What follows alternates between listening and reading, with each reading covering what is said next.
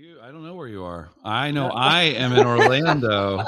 Uh, wait, where are you speaking to me to?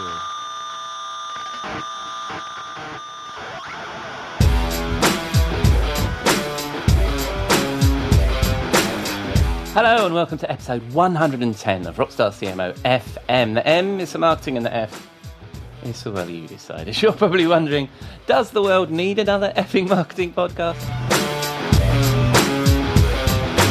I'm your host, Ian Truscott. I'm no rock star, but I've picked up a thing or two over my 25 year career from techie to CMO. And each week on this podcast, I chat to the true rock stars, my fabulous guests and chums, and hopefully share with you some marketing street knowledge that will inspire the rockstar CMO in you. Come say hello. We are Rockstar CMO on Twitter and LinkedIn, and we are proud members of the Marketing Podcast Network. This episode was recorded on Friday, April the 15th. I hope you're enjoying Easter weekend if that's your thing, and you are well, safe, and staying as sane as you feel you need to be. This week, Jeff Clark and I talk pyramids and not in a Bernie Madoff way. I chat with agency founder and author Chris Smith, and we wind down the week in the Rockstar CMO virtual bar with Robert Rose for a cocktail and a marketing thought. But first, we need to pay the bar tab. I'll be back in a moment. We'll be right back. You may know you're listening to this show along the Marketing Podcast Network, but did you know there are other great shows on MPN to help your business? Christy Heiler hosts a fantastic podcast called Own It. Christy, Tell us more about the show. Own It is all about celebrating women and non binary advertising agency owners. We talk about buying out of the Boys Club of Advertising because less than 1% of ad agencies are owned by women. And where can people subscribe? You can find the podcast at untilyouownit.com. We're also on the Marketing Podcast Network at marketingpodcast.net. And of course, you can subscribe wherever you get your podcasts. You heard her. Go subscribe. If, like me, you geek out on content management, you might be curious about the latest state of the market, the systems marketers are using, and how companies are solving the complex challenges of connecting with consumers that expect our brands to be on the digital channel of their choosing, not ours. Well, our chums at Storyblok, a highly rated headless CMS vendor, now partner of the Marketing Podcast Network, have commissioned a study that talked to over 500 businesses across US and Europe to answer those questions. The result is a report called The State of Content Management, and it shares how companies, maybe just like yours, are approaching content distribution through their digital channels in 2022. The results are fascinating. And through our partnership, you can grab a copy for yourself today. Just go to storyblok.com slash rockstar for your free report. That's storyblok without the C dot com slash rockstar. I will, of course, include that link in the show notes.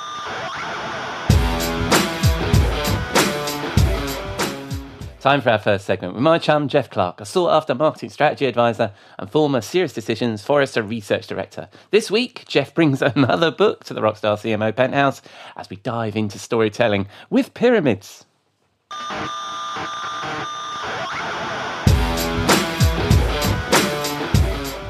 Welcome back, Jeff, to Rockstar CMO. How are you, my friend? I am doing very well on a very nice spring day here in central Massachusetts. Beautiful, beautiful. Yes, we've had um yes, we haven't had the nicest day, but we but we we've got above average temperatures here, which is uh which is worrying because this might be this might be our summer for all I know. So.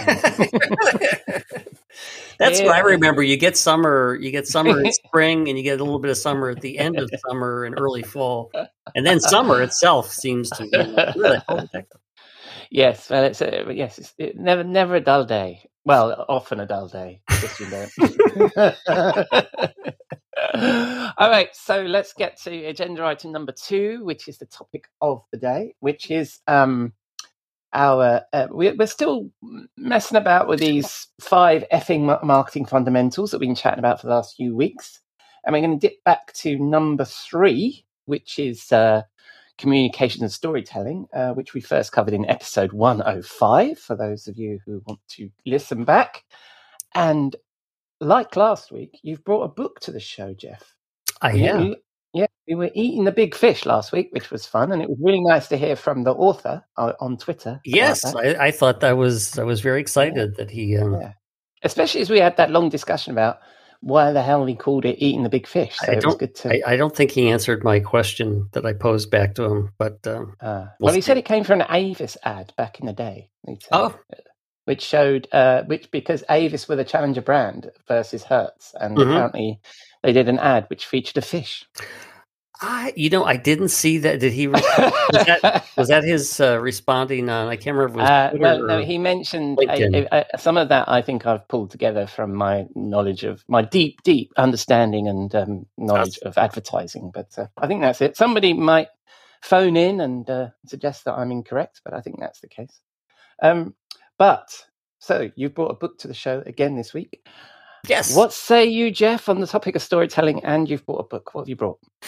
I have brought the book, The Pyramid Principle, Mhm. which is, um, I, you know, it, as a as a business book, or, this is definitely a a guide to how to build, you know, a talk track, a story, a presentation, written, you know, what what all. I mean, I think I think it's very applicable to all different types of communication.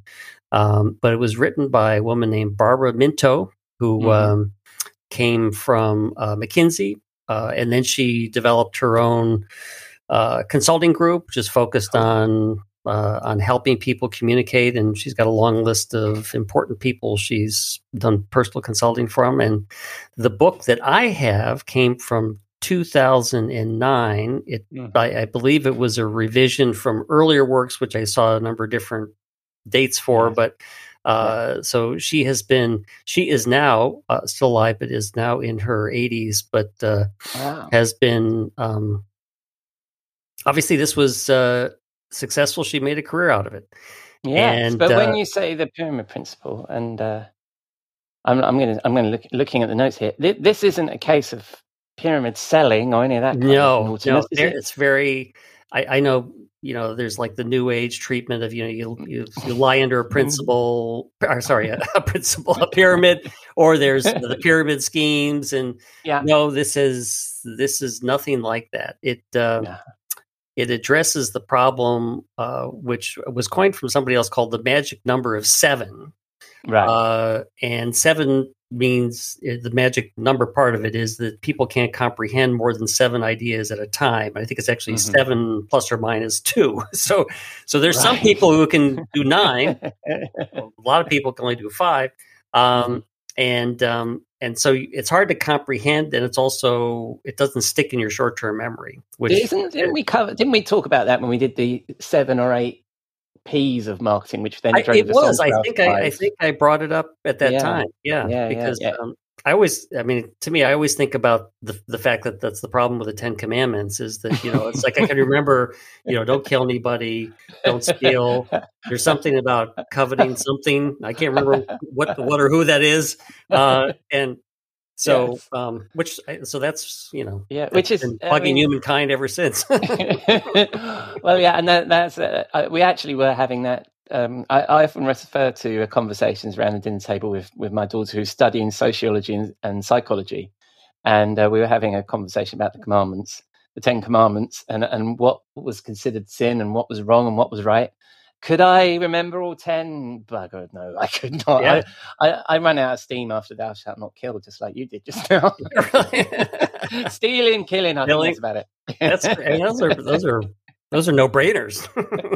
so, Um, and, and and that's a new, not a new phenomenon. I mean, these days we're always talking about how you know the modern consumer has got the um, brain of a goldfish, but this is this has been around for a while. yeah, so yeah, it's it, and it, it is nothing. I mean, it, it's from a, as a concept, it's nothing new, and it Yeah. and it and, and what it is. I mean, in terms of trying to apply it to Yeah. uh, to our task at hand, is that is that when you've got you know if you've got more than seven things that you're trying to get Mm-hmm. across, you need to you need to group them in something that that makes sense, so that people can say, oh, okay. There's there's this this main thesis or point you made, and and Yeah. there's some subpoints that sit in this group and some point that sit in that group and and the uh, the example that uh, is used in the book at the beginning is a uh, is the is the grocery shopping challenge. If Yeah. if uh, a husband runs off or is about to leave the house and says, "Okay, I'm going to go get milk," yeah, and and then the wife says, and it could be the roles could be reversed, um, yes, but the wife says, um, "Oh, by the way, get um,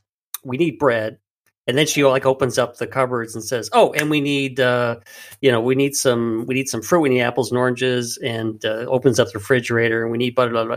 And so, if if all of a sudden it's just this list of things, you know, the guy's going to go out of the house and and, and go. I, he's going to remember some of them, but he's not going to remember No. everything that was given to him, unless unless he in his brain or Mhm. As it was being communicated, saying, "Okay, we need four da- dairy products. Okay, we need milk, eggs, butter, sour cream. We need three pieces. We need three types of fruit. We need the Mhm. yeah, blah blah blah." And and and kind of organizes it, you know, for them. And it, it's so it's it's um and I you know I as I you know listen to presentations, podcasts, I'm in meetings and stuff like that, and you just people pour over stuff, and it's like Yeah. you just you realize that it, it you know it it even though you're trying to pay attention, if you Yeah. don't know the structure of how things are going to go to, together, you're gonna you're gonna leave things out. Yeah, yeah, absolutely. And um, and and uh, I think it's interesting to use that analogy of the the shopping list, but uh, but also, um, you know, I guess that all ladders up to one thing, which is shopping, right? Which is um, Yes. kind of what we need to do. You've got to go get stuff. Yeah. That, that, that that's the that's the thing with our to get it back to some marketing and and our storytelling is we have a principal story we want to tell, and then we should and the, and we should group the things that we want to tell beneath that in, in Yeah. some logical fashion. Yeah, I mean, and it, it's it all starts. So the thing at the top is the is you know the thesis, or that's you know at least what they are what she calls Yeah. it, thesis, and so that is you know if you've got um, and and I think this ap- applies to any type of communication. So like if you got a success story, Yeah. ABC company saved so many dollars using our XYZ platform, Mhm. or Mhm. you know there's an ad you can buy your favorite book with the new Kindle app, or Yeah. you know you're sending emails and you're you're you know you're usually starting with a promise and and the thing is it's like okay now once i've made that thesis Yeah. what what's next and in the case of like a success story the you know the, the typical grouping is oh there was a challenge there was a solution there's Yeah. a there's a set of benefits for that solution or if it's an Yeah. ad uh, you made a promise what and then you hopefully you mentioned what the fulfillment of the promise is and Yeah. what's the call to action and Yeah. and as your as your documents get bigger Mhm. you have more things that you can group under under um, you know under Yeah. the, the categories but you know you can't you can't go so far on a level that that you're you're not you know you're you're trying to build things under each of Yeah. those elements so if i Yeah. have my one thesis and i got three big points then you know what are the big points that are under those points and et cetera et cetera as i work my way down Yeah, yeah, and uh, so I, I- I think one of the things that we do, and I was reviewing some copy. Um, that, well, I've Know, I, I've reviewed copy in the past. Should we say it like that? And I think with for, particularly in B two B, it seems that we're really good at talking about the problem. Oh, we understand the problem, and then we.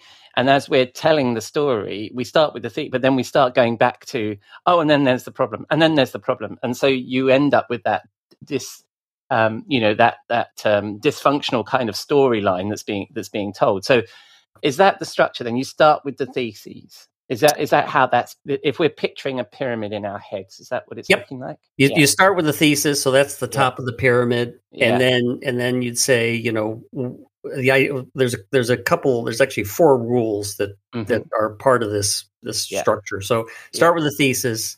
Second is the idea is that every every level must be summaries of whatever's above it. summaries. Of, they're not. They're not. They're not pulling out more detail from the one above it. They're summaries. Well, actually, so that's a. I mean, summaries may not be the best choice of word, but it is the. It is basically it's summary ideas. Yeah, yeah, It's it's Yeah. supporting what is above it. yeah, and that and that everything in each set so if i've Yeah. got you know three sets of things like my challenge my solution my benefit then yeah, then then all of the content within there have got has got to be the same part of that same idea so Right. each set has to be you know uh, uh, analogous and and it has to support going on its way up right. and right. and the and and the, at, at, at any level hmm the things need to could be ordered in some sort of logical manner. manner. So it's like if I if, so if I have my you know my brand, which is um, and you know I was thinking of an example of when hmm when um, I was at SDL, which is a company that you were at well as Yeah. well, and it's like you know we were continually working on on the message, and as we were focusing on, you know, that we're a company that brings your brand to the world because it was the Mhm. combination of content management and the ability to do language translations.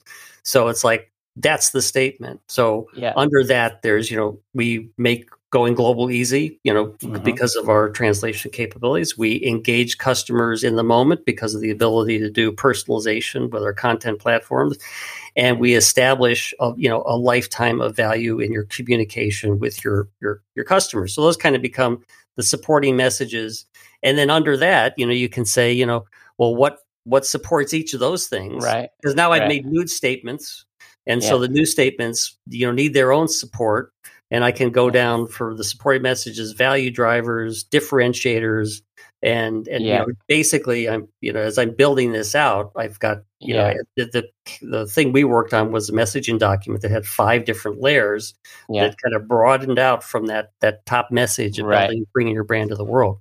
Right, right. So just to bring it to life a little bit for the listeners, at the top is the master message. So this is um, like the three to seven to eight word summary that says, this is us, this is what we do. And then underneath that, in this particular example, there's three core messages that you've got. So it could be that you're a B2B brand and you are um, easy to use, secure, and I don't know, innovative or whatever.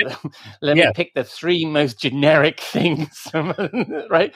And then underneath that, you're saying supporting messages. So I've seen this uh, where I've implemented this, and it's been more like proof points. So we're kind of getting into sort of like um, uh, proving some of these statements. So uh, we're secure.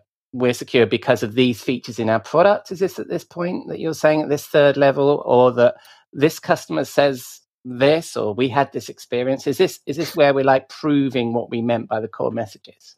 Yes, and and so the I mean the the the the second tier is proving why you made the thesis at the at the top. Yeah, yeah, I get that. Yeah, And then yeah. the third level is proving why, you know, if we say Yeah. we make global easy, well, it's like, okay, that's a, uh, Yeah. that's a, that's an interesting statement. So wh- why do you say that? And then, Yeah. and, and then you can get into the, in in each level, you've got to ask the, the question of kind of like, well, well, so what? So Yeah. One of the things that, that in the, the book they talk about as you build the pyramid and you're looking at each Mhm. level is, you know, so what are we, what are we discussing? yeah, what what question are you answering for the audience because the audience is going to say oh Yeah. you know they bring their brand Yeah. to the world oh, well Yeah. that's kind of nice well so what does it mean? what's it mean to the person you're intending to be talking to Yeah, uh, and then what's the answer and and the answer should kind of work is is, is if you think through the situation the complications the, Yeah. and, the, and the answer you're giving you need to kind of prove that that answer that you're giving Mhm. actually supports the level above it yeah, and, and then and then it's like, well, what's that? You as as you're kind of Mhm. workshopping this is it. Well, what's the next question that they're going to Yeah. ask? You know, once I've said that, and they say, okay, I get that, but then I'm going to ask Yeah. another question, and and you know, you keep building building the pyramid.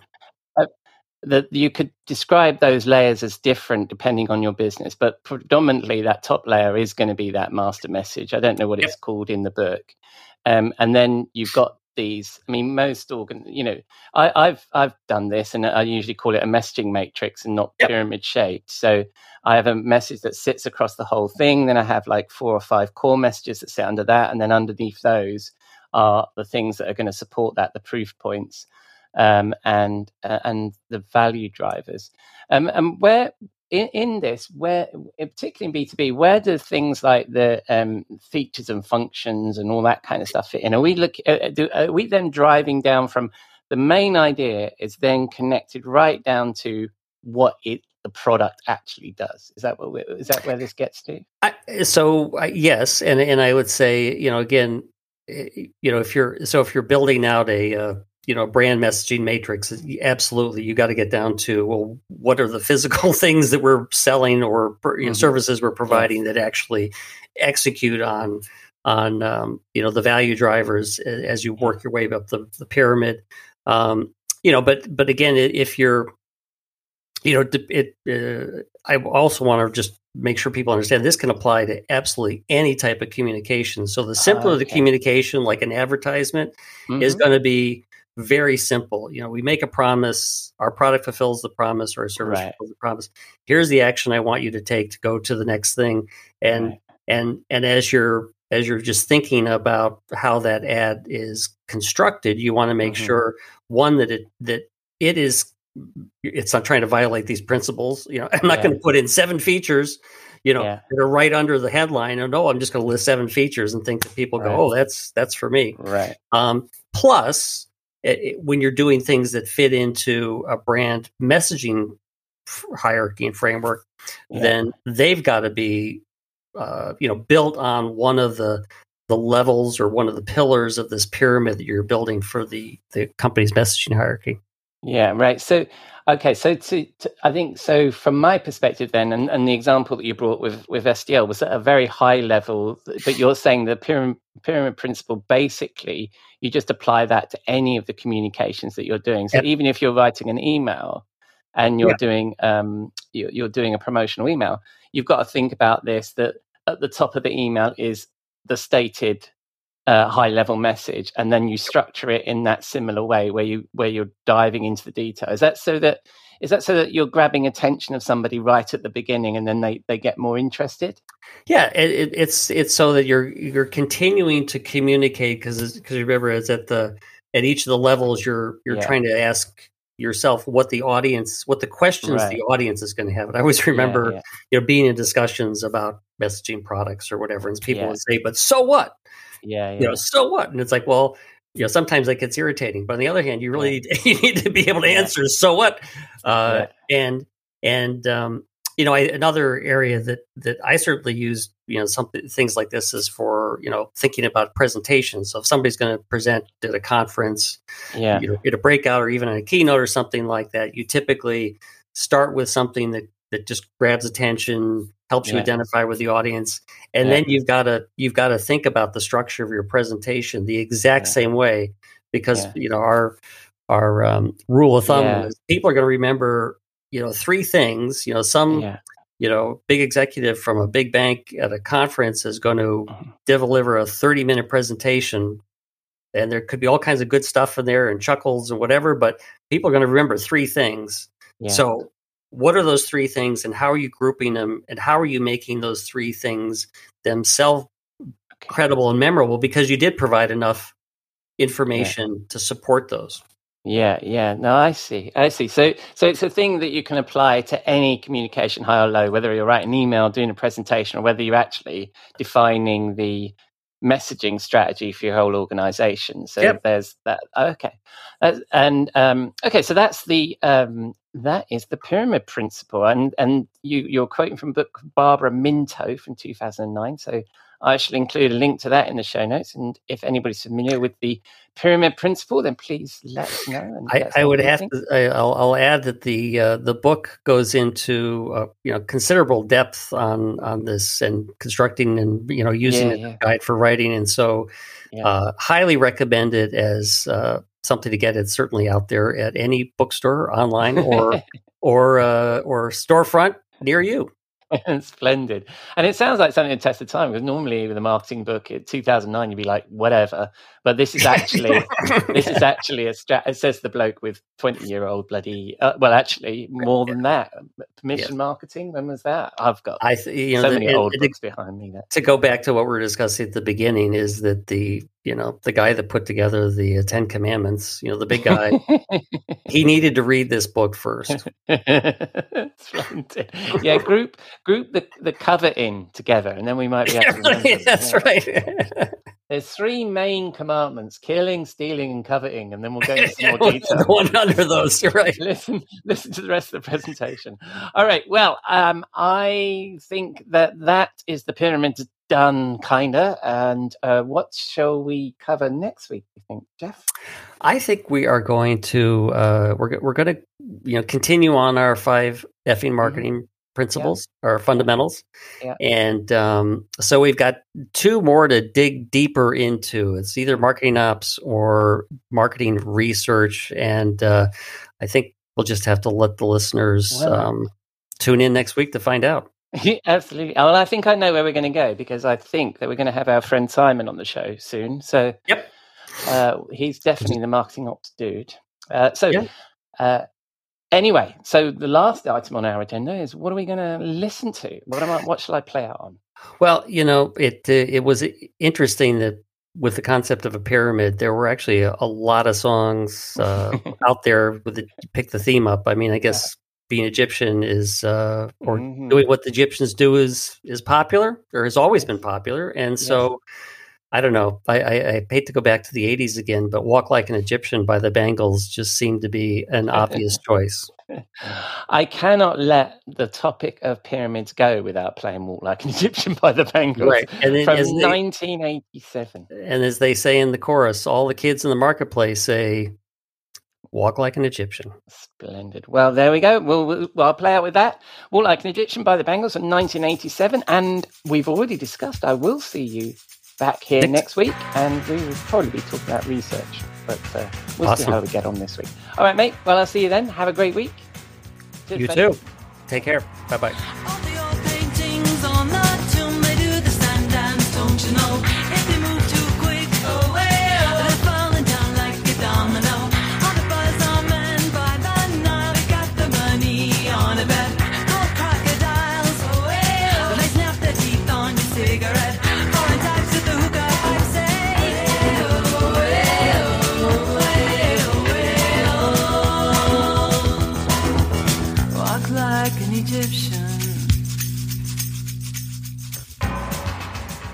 Thank you, Jeff. Sticking with the 80s again there this week with an irresistible pick if you're going to talk about pyramids and Walk Like an Egyptian by the Bangles from 1987. If any of you have any thoughts on the topics we discussed, please get in touch. We are Rockstar CMO just about everywhere. I'll include a link to an article that describes the pyramid principle in the show notes.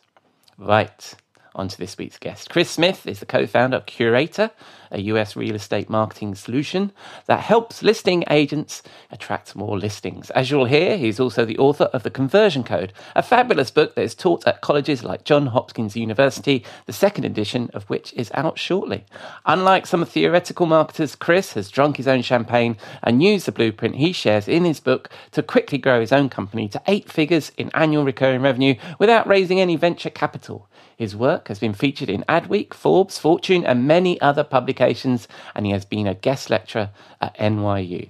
And this week, he joined us on Rockstar CMO. A really nice fella. I Hope you enjoy this conversation as much as I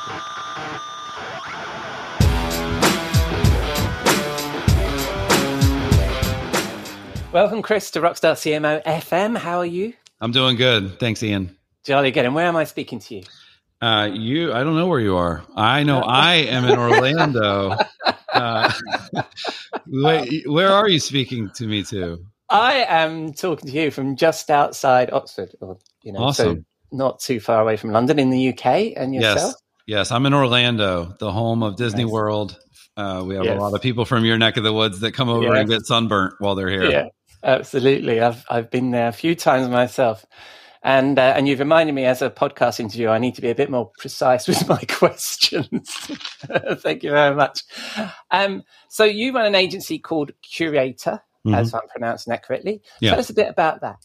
Yeah, my well, my partner Jimmy and I started the company nine years ago. We made the Inc. List. We work with hundreds and hundreds of people. I would I would say if you talk about it as an agency, it that is really the right way to talk about it. Mm-hmm. But it is definitely a modern agency where there has been a SaaS component, software platform, Cool. technology component from day one.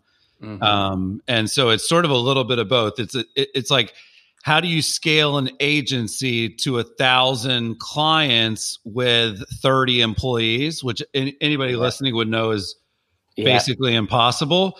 Well, Yeah. you, you do it by building the tools you use to do the marketing for them. And yeah. uh, to do that, we had to focus on one specific industry. Uh, Mhm. we, we're, we're not a jack of all trades, but we do really good work for those folks. Yeah. They pay significantly less than they would have Yeah. uh, in a traditional agency, but they pay significantly more than they would have if they just bought the tools. Right. I think it's really interesting because um, a lot of marketing technology is born out of agencies um, uh, in that in that view to scale. So you provide both the service and the tools at the same time.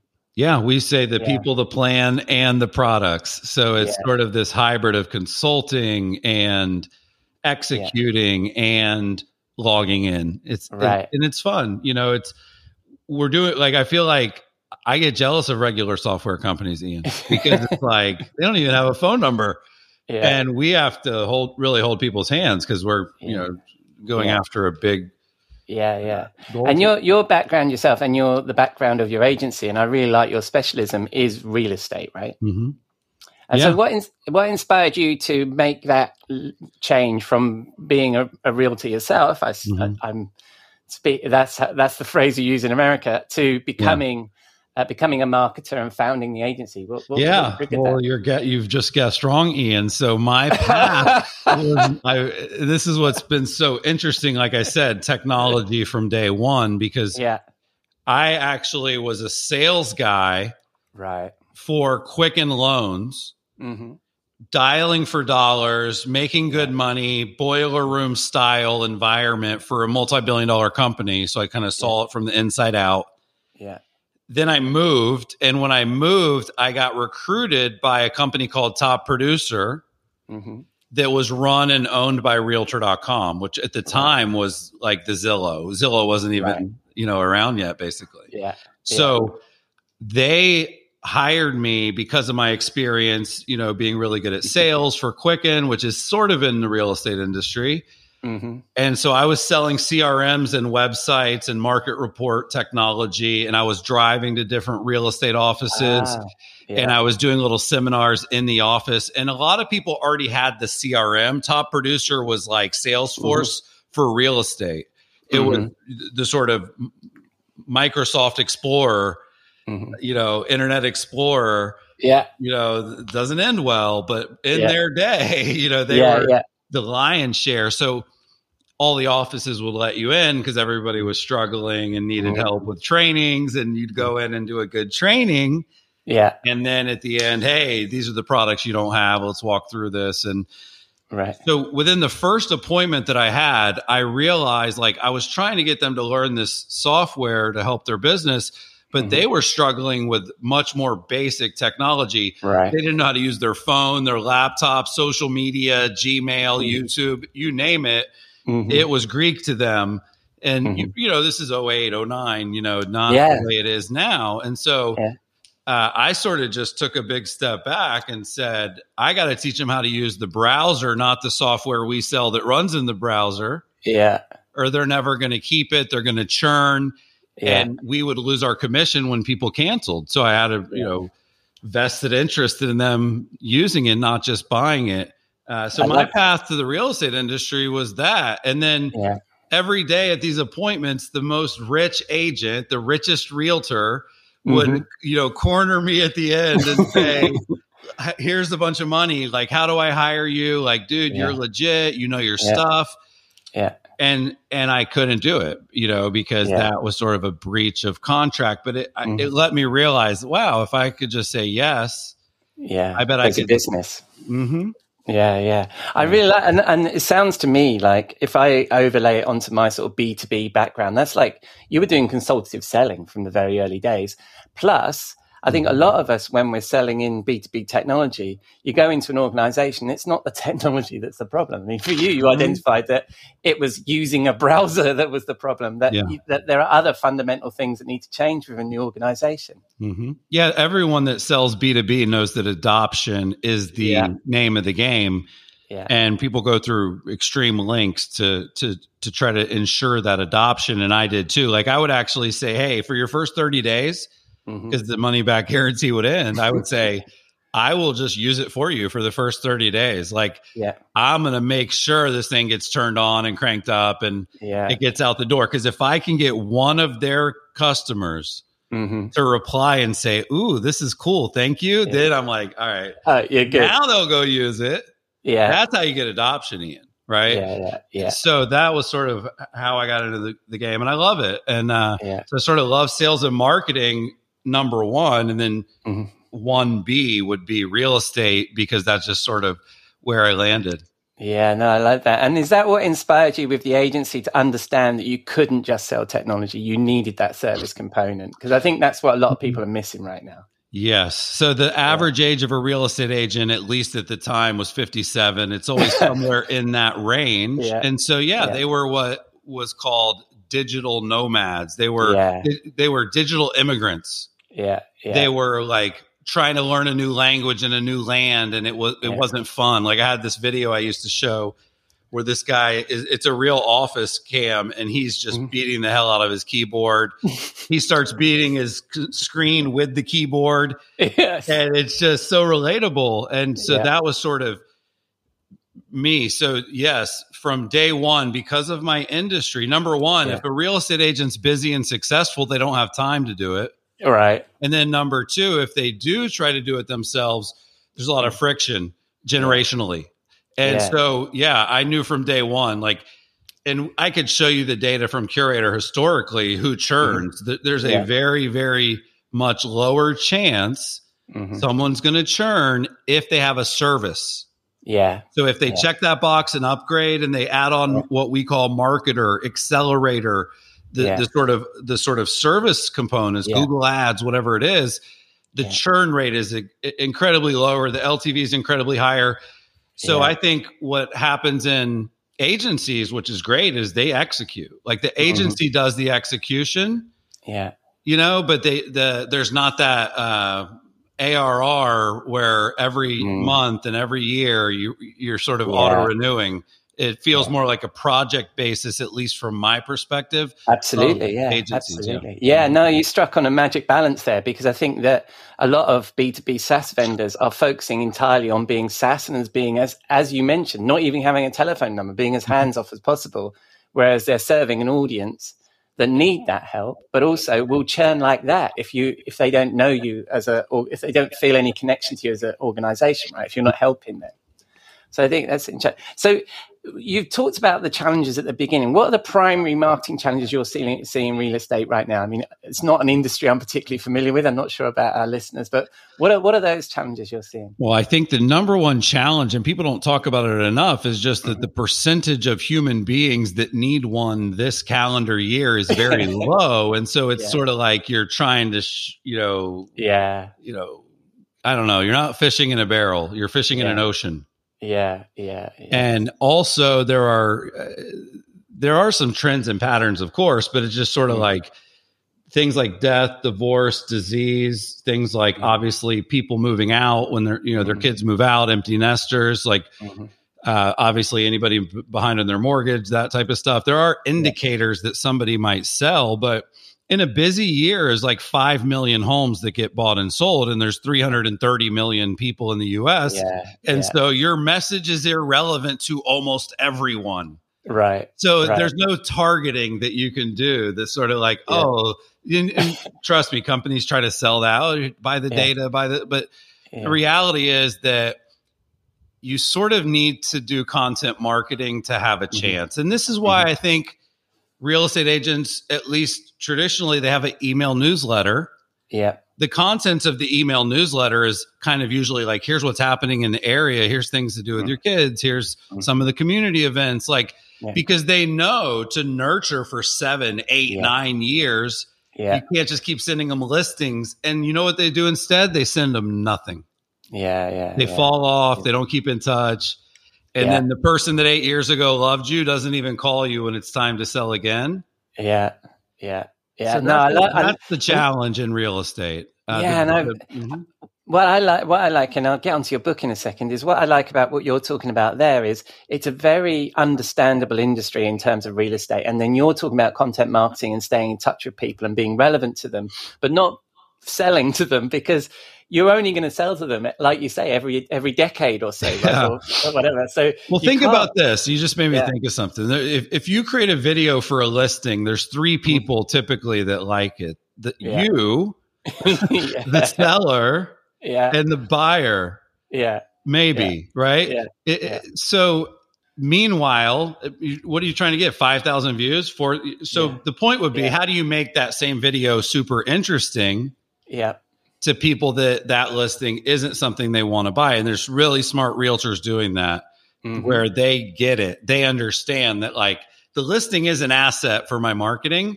Yeah. It's just stupid to pretend the buyer's the one listening to it. Yeah. yeah Hopefully they are, Yeah. but I don't want all my friends on Facebook to hate me. So let me, you know, and that's really where people kind of have cracked the code is Yeah. uh, it's sort of content marketing about your category. Yeah. Uh, I like that. annoying. Yeah, and if if it's anything like uh, around here or my wife, then they'll look at the video just to see a neighbour's house on the inside. Yeah. So yeah, um, I I've just realised I've got to get onto your book. So you've just um, shared all this experience in your book, The Conversion Code, which um, I read, and I think is an incredibly practical playbook for small business. And I think you've already come across Mhm. as being that guy of of working in marketing and sales and wanting to really help these people. What inspired you to write the book? Well, I wrote the book six years ago, and what Uh-huh. inspired me was a conference that I was doing for my customers. hmm We had, you know, hundreds and hundreds of people, and we just really just kind of did a survey and said, "What do you want to learn while you're in Orlando? Help us create the agenda that's right for you." Yeah. And we had all these things they could vote on. It's probably like 30 categories, and the one that was sort of way above every other category was lead conversion. Yeah. And because at that point, and this is, you know, six, seven years ago, at that point, the name of the game was sort of how do you generate leads? Yeah. And nobody wanted to talk about the dirty little secret that most of them suck. they don't answer the phone, they hang Yeah. up on you, they Yeah. tell you to leave them alone. Yeah. And so I was like, you know what? Like, I know how to do that. I used to get Mhm. hung up on all the time at Quicken Mhm. Loans. I used to get told to lose my information daily. That's sort of the Yeah. job. So I, I realized like, oh, they don't know how to do the boiler room part. hmm So I went, I actually just wanted to write the book about that, Ian, just the sort of Yeah. how do you close the lead once you get it. And my publisher, Wiley, great publisher, they give, you know, really good insight because of Mhm. their track record. They said, you're pretty naive if you think people know how to generate leads. Right. And I Right. was like, you know what? You're right because our clients know, but that's because we do it. They know how to do yeah. it. yeah. Yeah. So, uh, so it became section one, you know, Mhm. digital marketing. How do you attract high quality leads that are Yeah. actually chasing you that you're not chasing? yeah. And then follow up. And then the phone part when Right. they answer, what do you say? When they say this, what do you say next? like Yeah, the science of sales is is what I love on the Yeah. on the end of the transaction. So that's why I wrote it. It came from a conference topic, and I was like, okay, there's six months until the conference.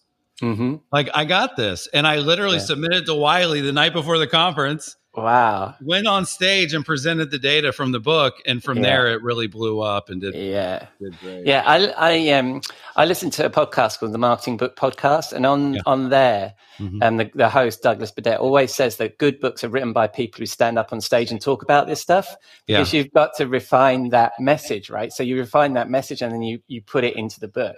Well, now that I went through the whole speaking circuit for several years on book Yeah. number one and and taught it and got the feedback, absolutely. Then you go, okay, now I know what's funny. Now I know what people will actually go back and do. Right. Um, so yeah, that that does help. But I would also argue with Douglas that it's that combined with someone that actually does the work too. Oh, absolutely. I do think sometimes when you're only a consultant, Yeah. So it's sort of like half and half.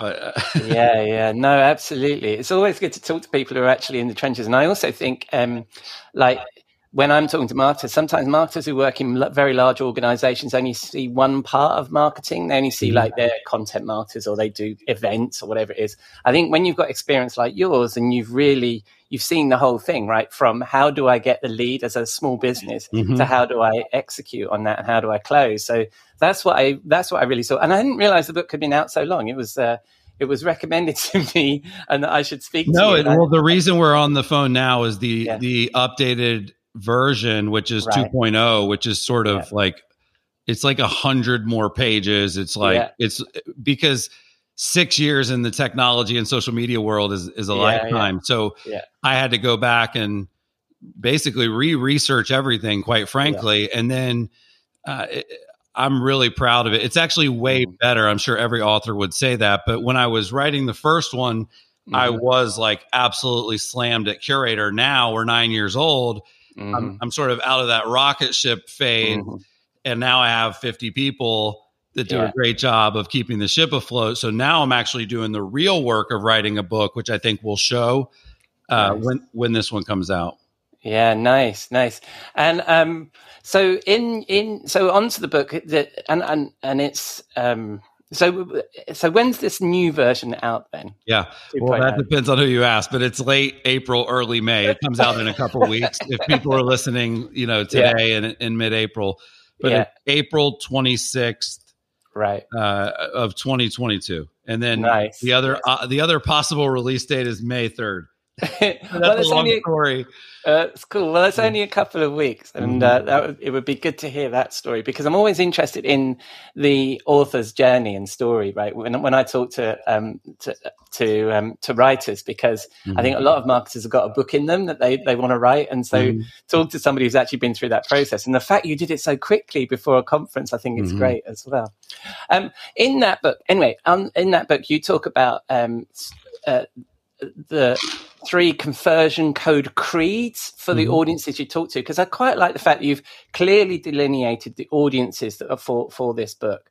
So, Mhm. what are those conversion creeds that you talked about?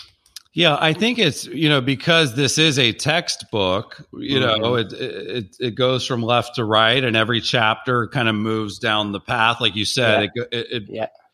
I actually doodled one time, and I was like, "What is everything?" Like, Yeah, do, yeah. do it all for me. And I kind of Yeah. just doodled it. I was like, "Man, that is complex." And so, um, the creeds are just really a way to say what what are the philosophies Mhm. of good digital marketing. Yeah. So image is everything. Like the idea is that visuals is critical Mhm. in the modern world. Like video, I'm not saying image is everything like your image. I'm saying Yeah. that people process images this much faster than visual Yeah. or than words. Like like we Yeah. live in a Instagram first world. Mhm. And so I obsess about design and what that comes out as is image is everything. Mhm. Um, one of my favorite ones is social media is the internet. And that one changed Mhm. because it was Facebook is the internet. yeah. Yeah. And in the six years with TikTok and Reels and with everything else that's really exploded Yeah. and with Facebook taking a hit, by the way, and becoming meta. yeah. But social media is the internet. So pe- I, I think sometimes people differentiate where it's like internet marketing, digital Yeah. marketing Yeah. versus social media marketing. Yeah. And the way that I try to get people to think about that is like, if you're not doing marketing on social media that's really good, you're not doing marketing on the internet that's really good, even if you think you do. God Yeah. bless your little blog. You know, like, you see what I'm saying? So I get it. Oh, absolutely, absolutely. Mhm. And we've always talked about, like previously, we talked about the fact that people are viewing the internet through their own particular keyhole, like that, aren't they? To them, Facebook is the internet, like you're saying. If you don't think from that side, from Mhm. from their view, their perspective, then you're going to miss out. Yeah. Yeah. Yeah. And you have to have kind of been down that journey where AOL was, you know, C colon prompt Yeah. was the internet, AOL was the internet, Google Yeah. was the internet, you know, Facebook was the internet. And now I think it's this sort of smorgasbord of social Yeah. combined. Um, But it's Which fun. co- yeah, which sort of brings me to a point I want to make about the book. Actually, is because um, you give advice about every channel, about Mhm. you know from somebody's website all the way to TikTok. Mhm. Um, so clearly, I've got the updated version. so, Yeah, good. So, um, so um, uh, but the advice I'm always hearing about starting Mm-hmm. out um, with these kinds of initiatives is there's a temptation to be everywhere, but you really ought to Mm-hmm. focus on one and get that right first and expand. Do you agree with that when you talk to your clients? And where do you suggest that they actually start? Yeah, I actually think they have to start almost a level before Right. where should I post, which would be Yeah. sort of I think of it as what I call brand advertising or marketing and just Mhm. understanding that if you do all this cool brand stuff, Yeah. I think of a brand play as TikTok. I think of a brand play as you know a killer IG account, you know. Mhm. Um, and when you do that, you can get really high quality leads, but you don't get a million of them versus like if I do a direct response ad and run a Facebook ad and drive. Mhm. So you have to sort of say, qual, here's quality, here's quantity. They're directly correlated. So if you want more, they will be worse. Yeah, If you want better, there will be less. yeah, yeah. And I think you start there and then you say, okay, well, if I need more leads, then Mm-hmm. Yeah. things like search and things like Facebook ads and uh, right, like things like Google pay per click. If I need Yeah. call it volume of leads, I got to be there. Yeah. If I'm more quantity and it's more of a brand play, and I'm you know, Mm. then I'm doing reels and I'm doing Oh, TikTok and. I've got I'm a YouTuber, I'm a podcaster Absolutely. you know i'm going down that path and the reality ian is that a lot of people want both and that is really pr- probably the best place to Mm-hmm. Be is sort of dead in the Yeah. middle of that line Absolutely. Yeah, absolutely. But also understanding, I love that because I think that's appropriate in every organization is understanding what you're using the channel for. Mhm. Because I think a lot of people think that everything they want to measure all their marketing based on leads, but there's certain things you're going to do. And if you choose to take those strategies, Mhm. it's going to be about awareness. It's not going to be about leads. So I think that's really interesting when you talk about that balance. yeah i i make people that i consult for choose five kpis and just say what are the five we're going to look at because there's way too many that we could Yeah. and a lot of people it's not number of leads yeah. they're actually more interested in follower growth, email subscribers, Mm. like video views. A lot of Mhm. people check those boxes. Yeah, wow. Yeah, yeah. Interesting. All right, I've just realized the time. This is fascinating. Um, so I'm going to get to our final question. Uh, Yeah. We have a regular feature on the Rockstar CMO called the Swim Pool, which is our portal to for all the BS snake oil and overhyped trends that plague this industry we love. Mm-hmm. What would you throw into our Rockstar CMO Swim Pool? Yeah. So this one, I, I think the answer for me is uh, this is a tricky one because a big part of the new book is about privacy and how mm-hmm. marketers are ruining everything. And so now there's all these things in place where you can't track and you can't target and you can't pixel and there, there, you can't call, you can't mass mm-hmm. text. It's very like Yeah, privacy is real. yeah. Um, but I also think a lot of people overcorrected. hmm So the thing I want to throw in the swimming pool is the cookie consent. Right. right. Because number one, as someone that loves design and loves user experience, it's the Yeah. worst thing in the history Yeah. of the internet. yeah, And number two, it's irrelevant and not needed in 99% of the cases in the US. So let me make this big disclaimer. yeah, yeah, yeah. If if I don't want to have to show the consent message, Mhm. all I have to agree to do is to not track people from European countries. yeah, like so I just hate that like literally thousands of websites have this Mm-hmm. message but none of their business or any of their business ever is Yeah. coming from Europe. Now there's if I'm in Miami and I'm in New York and I'm selling real estate then I need to make Yeah, sure yeah. I'm compliant with that. But if I'm in Birmingham, yeah. I don't need to. I don't care if people in Poland aren't pixeled and tracked. Yeah, yeah. And but so I think that is something people should Mm. consider throwing in the swimming pool in, if they're in the right scenario. Which for me, I'm willing to say, you know what, I'm willing not to. Mm. I'm willing to not have those folks visit Yep. at the sake of being able to track the folks Yeah. that do. It's. It, Yeah. I just Yeah. hate that pop up, Ian. Yeah, yeah, no, I agree. I, I, well, I mean, I agree with that hating of the pop up and the fact it's the first experience anybody has of your website, and the fact people blindly click through. And But why can't we try- just say the internet has cookies? Why Yeah, do we yeah. have to do it at the at the micro Absolutely. level? Like Absolutely. do it And at the Chrome level. Like yeah, and also the lack of nuance in this conversation. When I talk to my parents about cookies, they're like, they've been, the media has taught them that Mhm. cookies are bad. And they're not all bad. I So know. I'm, you know, I trying to explain that, and my dad and my dad's like, "Well, I don't go on websites that have a cookie on them." So I Mhm. think, well, he doesn't go on websites that are following GDPR. So he only goes on websites that are probably dropping cookies, just not telling him. Anyway, a fascinating conversation, Chris. I've really Sure. enjoyed it. When people spin the dial on the interwebs, where they're going to find you? Yeah, I think if they go to the conversioncode.com, that would be a great place to connect. That has all of my contact information, my social, the book, email, newsletter, you know, all of the ways to uh, get involved in the movement. For me, Ian, what I want people to take away from this big Mhm. textbook is stop chasing leads. Yep. It's embarrassing. The cu- the consumer hates that you're doing it. yeah. You know that it's not the way that you want to be doing it, and so like put that line in the sand Yeah. and and start attracting. Get the leads chasing you. Like don't Yeah. figure out how to make the robo dial the stealth voicemail. like don't get better at that. Yeah. Get your phone ringing. Yeah, I love it. I love it. And I also love the reference you made just now that Marx marketers ruin everything, which is why we have this privacy movement. But I could talk to you for ages, Chris. This has really been great. And um, I- look forward to staying in touch. I look forward, and I, I share, I'll share all your links in the in the show notes, including to your book, which hopefully will be out in a couple of weeks. I look forward to that, Chris. Awesome. Thanks, Ian. Cheers, mate. Bye bye.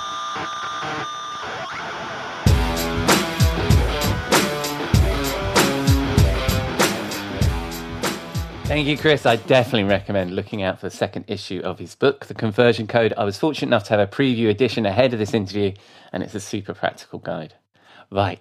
It's Friday evening, time to wind down in the Rockstar CMO virtual bar and find my friend and content marketing guru, Robert Rose, chief troublemaker at the Content Advisory, for a cocktail and a marketing thought.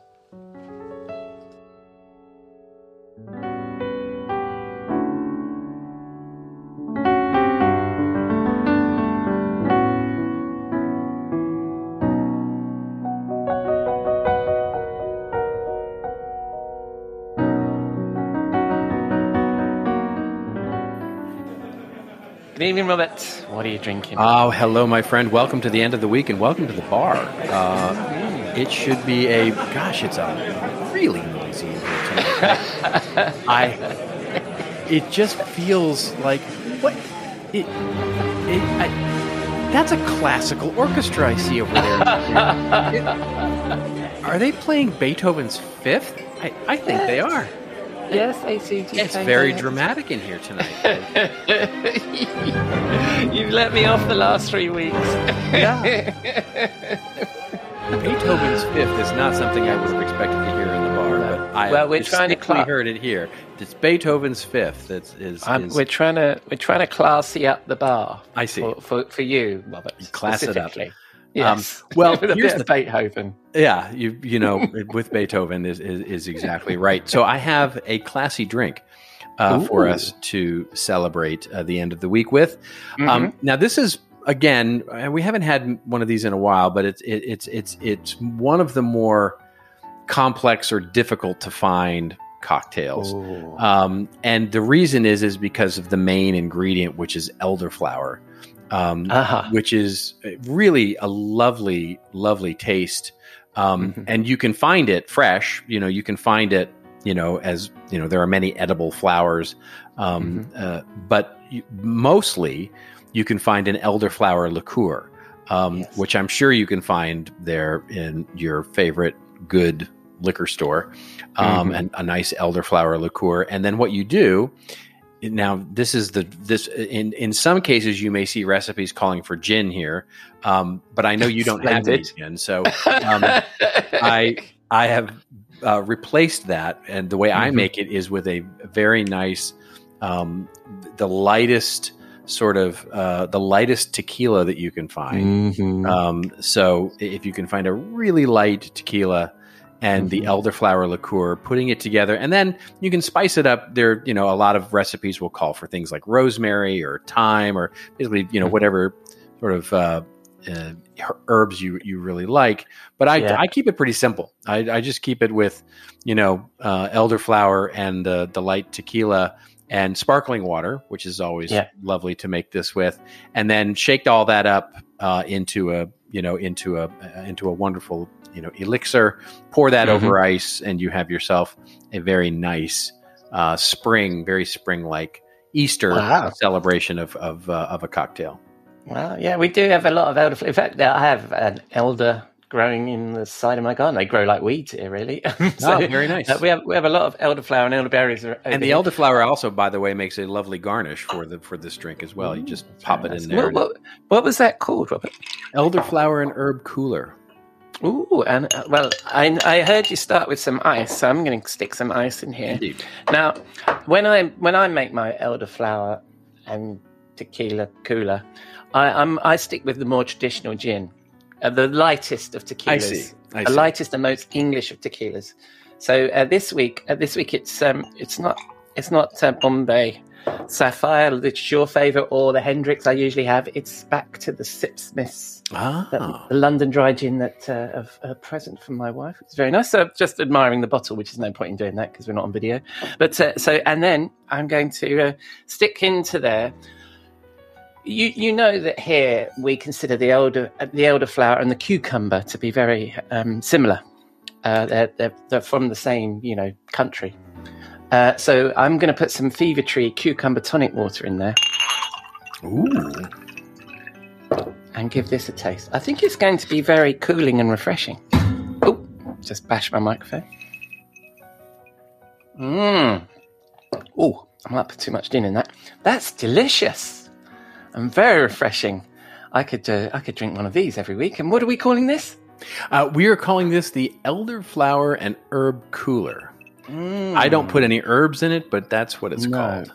Oh, very nice. Maybe I should have considered some herbs in this. I haven't got any, but I could have considered it. Yes, you could have considered it. That's delicious. That's delicious. The herb where of does- cucumber made its way. Into it. yes. Cu- Cucumber replaces just about everything, doesn't it? Pineapples, mangoes, herbs. What else? Um, so we're we're going to be drinking these wonderfully refreshing refreshing drinks. Whereabouts? Where will we be drinking these? You know, here's the thing this week. I think we're going Mhm. somewhere different. Um, and I, I have a, I am missing um, Boston. Um, I Oh, haven't wow. been to Boston in a long time, No. um, really since the pandemic. And Yeah. so I miss uh, Boston, especially in spring, um, Yeah. because Boston and spring in Boston can be absolutely beautiful. I mean, the Mhm. the park in the center of the city and and the, Yeah. you know and walking along the river and Yeah. oh it's just absolutely spectacular and so i think we have to have a lovely this lovely spring cocktail on a beautiful spring day warm but not too warm um, Mhm. in boston probably on the water somewhere uh, Yes. and sitting and enjoying the historical views of everything that, that boston brings Splendid. Yeah, I think you and I have spent some time in Boston, probably at the Guild Gilbane. we have indeed, yes. Down the, yes. down on the we used to spend there. every year in Boston. and I miss Yes, it. I miss it. Yes, Oh. and um, um, I I remember going there with my wife at exact this time of year at Easter, and um, uh, it was they had three feet of snow the week before, and it was eighty degrees when we were there. It was beautiful, absolutely beautiful. That's the weird thing about the weather up there, isn't it?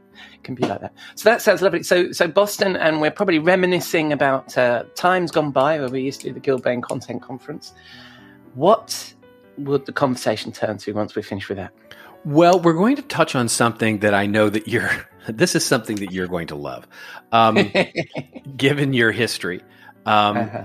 And you know it's about managing up um, which is an art and a science that has has is i'm seeing in decline these days. Um, and some of that has to do with the way that companies are being structured uh, especially in marketing departments with how flat structures are are, are becoming much more popular. Um, and because of the you know various feelings that have to be taken into account these days Mhm. um, in terms of making sure everybody's feeling safe and wonderful and all those kinds of things. But yes. the idea of managing up is definitely something that every single manager that ever works in a larger company is going to have to deal with, which is how do you manage your boss, right? How do you manage Mhm. up? How do you manage your supervisor? And the interesting thing is, as I started to look at it, because this came up the other day, I was speaking with a client about managing up and how they, you know, dealt with a uh, with their boss. Mhm. You know, I looked, I, I started looking it up about what you know what managing up means today, and found that even companies like you know Wall Street Journal or Harvard Business Review were writing really weird sort of descriptions about what managing. It's certainly from my perspective and the way I grew up in corporations, you know, over the last 25 years, you know, what I think of managing up. And so, you know, Wall Street Journal, they defined managing up as making your boss's job easier. No, it's not. It, it is. It really isn't. It really isn't. And then Harvard Business Review actually had a, a, a definition of managing up as, as being being the most effective employee you can be, creating value for your boss and your company. And I go, who who who do you work for? like, what the hell are you thinking?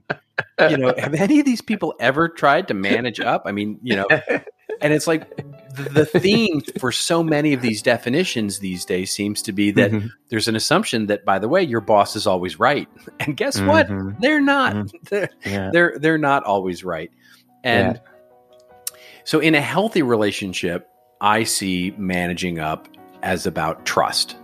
Um, Mhm. It's about developing a deeper trust with your supervisor, and and they have trust in you, and you have trust in them. And if we go off of, you know, so Rachel Botsman, who is a wonderful, renowned expert on the concept of trust, has a definition of trust that I absolutely adore. And she says it's a confident relationship to the unknown. And so to me, that's what managing up is about, Oh, is helping cool. leaders navigate uncertainty and developing trust as a result of that. And so that means, by the way, that when you believe they're wrong, you tell them that they're wrong. And Yes. the so that's not even the biggest problem.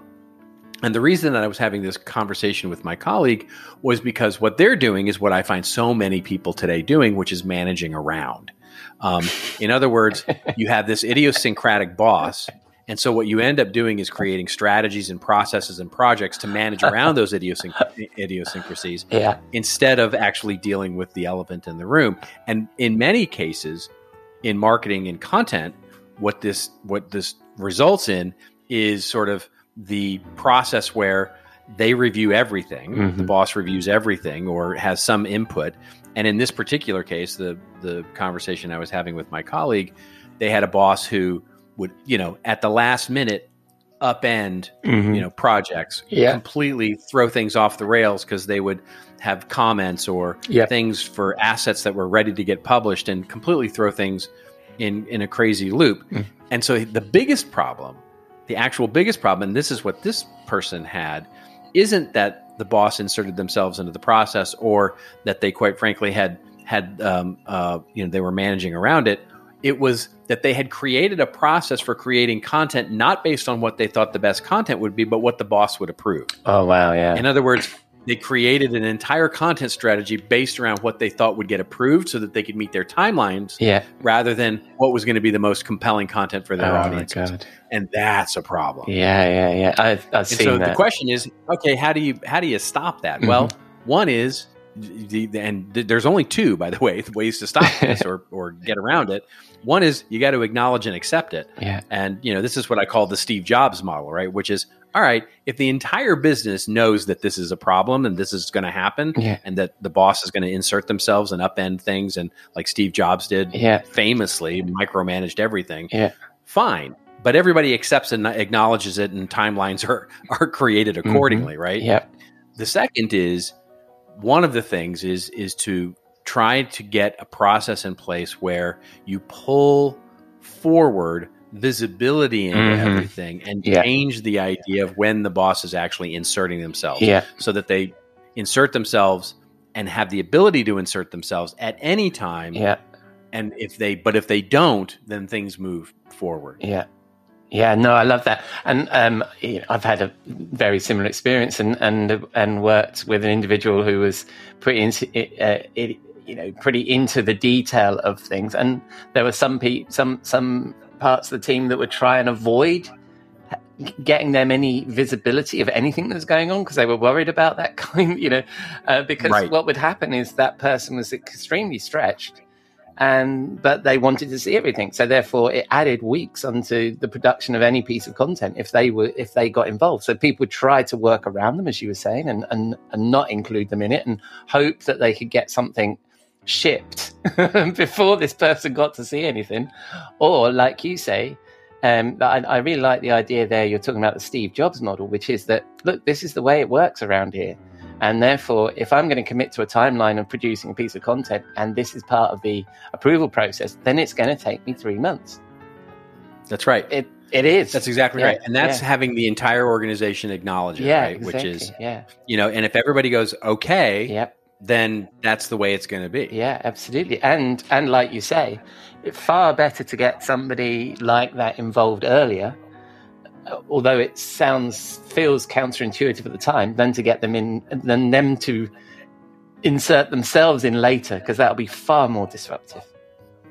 Well, the interesting thing is what I've found is is that if you can provide either through technology or through a vis- a more mm-hmm. visible process, mm-hmm.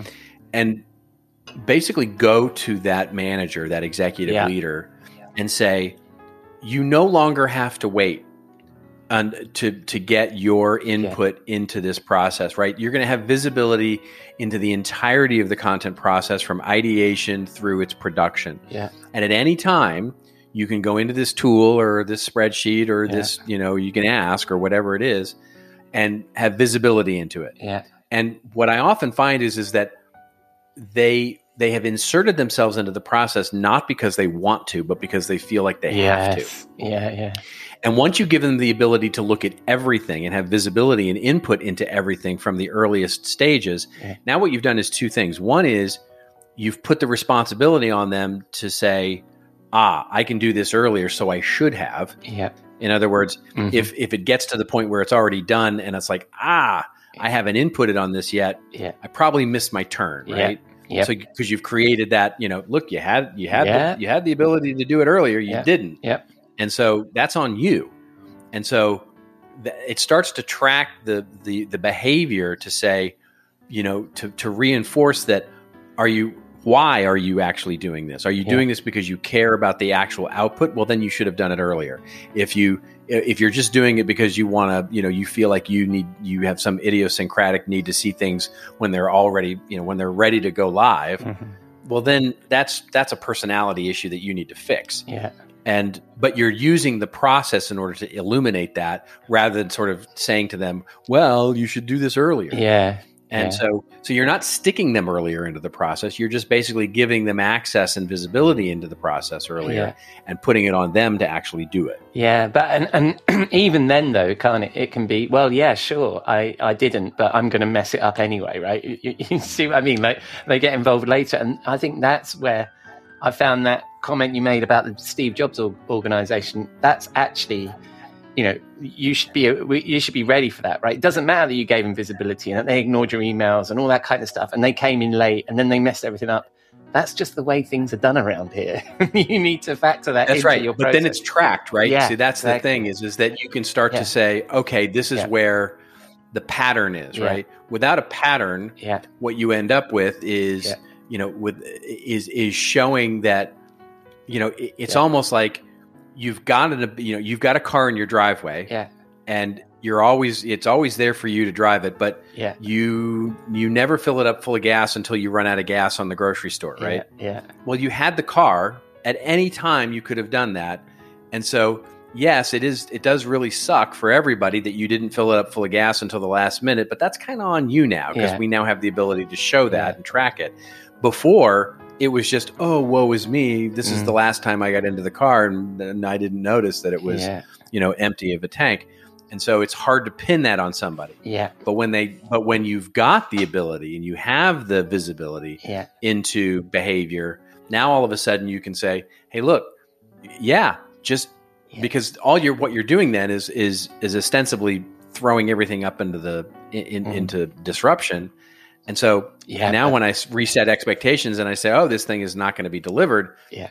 they have to go you're right because i inserted myself late in the process But you've got to be calm about it. I mean, good luck to you if you want to get frustrated with somebody more senior than you uh, that are slowing down your project. Right? That that that is not a great path to to having a, a good time of things. Right? Either in your own feeling about your job or in you know how you're going to get on with this boss. It has to be.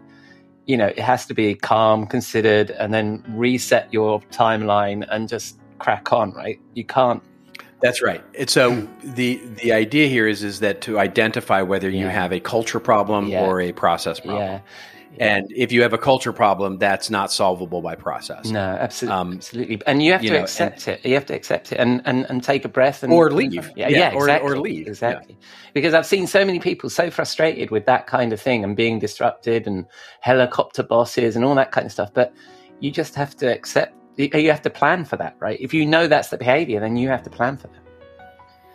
That's right. And, and the and, and it's not just you. No. The entire the, Yep. the, the key here is is that the entire business has to acknowledge it. Yes. Yeah. In other words, it's not good enough for marketing to acknowledge it, but sales not. yeah. Exactly. I mean? Exactly. In other words, if sales is always But bitching that yeah, yeah. that this thing is always late, why is it always late? yeah. And your excuse is, well, because the CEO Mhm. has to approve it and Mhm. they don't do it in a very timely manner. Yeah. That doesn't matter. It's still marketing's fault. Yeah. Well, it's still late, right? And- Whereas if you said this is going to take three months, I go, oh, how can this thing take three months? Well, this is the process, right. and look back. This is the history of delivery. We always take three months, you know. So That's exactly right. And so the Yeah. entire business has to acknowledge it and say, yeah, ah, Yeah. the reason that things take three months is because our Steve Jobsian boss Yeah. is, you know, is it needs to insert himself or herself into the Yeah. process. yeah, And so everybody sort of nods their heads and goes, "Yep, that's just the way things are." yeah. No, I love that, and um, and what what a great topic. And um, I, I'd also be interested in um, identifying oneself as being that boss as well. I, I wonder if you've had those sorts of conversations, but uh, maybe that's a topic for another day and another cocktail. You mean whether I'm that kind of boss? No, whether whether you've whether you know, I think you know because we're all we're all leaders and also we're all um, we're all employees and and employers. If you know, so and where we rate, and I wondered whether you've ever had the conversation with somebody that is that kind of boss that doesn't recognize that in themselves. Oh, I've oh, I've definitely had that conversation with with my bosses. Yeah, Yeah. in the past, absolutely, I've yeah. had that conversation with my bosses. Yeah, uh, and and by the way, the the the the prevailing the, you know the prevailing trend here is the first option, right? It's just basically Yeah. you know personnel, especially in smaller and startup companies. yeah, um, the prevailing trend is that you know your your your your boss probably wants to wear multiple hats, yeah, and so getting involved in the decision making and the and and and inserting themselves last minute Yeah. is much more yeah. prevalent than it is at larger at, at Yeah. larger organizations. Yeah, no, it's a great thought, and I could, um, yes, fascinating. Um, so, um, if people want to read thoughts, I'm going to get this right this week by you on the internet. Where might they find these thoughts? well, yeah. um, you know, we we talk a lot about this on our website, which is uh, thank you for asking contentadvisory.net. and when people uh, spin the dial on the interwebs, where are they going to find you?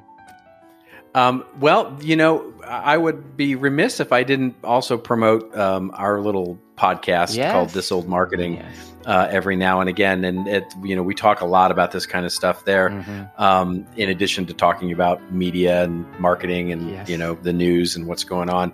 But then, of course, I'm on LinkedIn and Twitter as well. Nice. Yeah, I'm a fan of your show. I think I think this old marketing is is, is a perpetual link in the show notes. So if people want to find it, they can find it there. So splendid. Thank you very much, Robert. And uh, once uh, I've listened to your podcast and and and followed you on Twitter and LinkedIn, will you be in the bar? Uh, I, I I will be, and I'm just hopeful that they'll they'll they'll the the, the symphony will have continued. Yes. well, it's all for you, my friend, and uh, I look Yes. forward to seeing you next week. Cheers, buddy.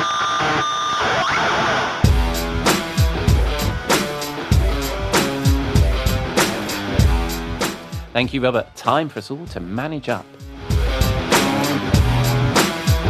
So that's a wrap on episode 110 of the Rockstar CMO effing Marketing Podcast. Thank you for dropping a dime into your podcasting jukebox, selecting our track, and jiving along with us.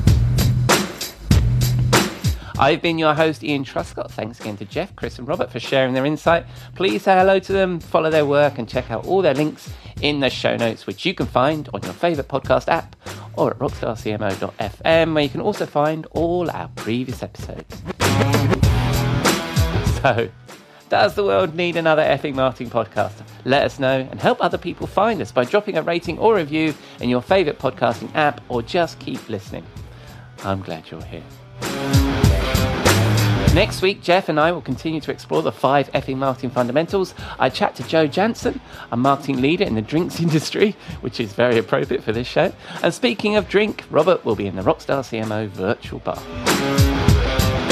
Until then, have a great week, and I hope you'll again join us here next week on Rockstar CMO FM.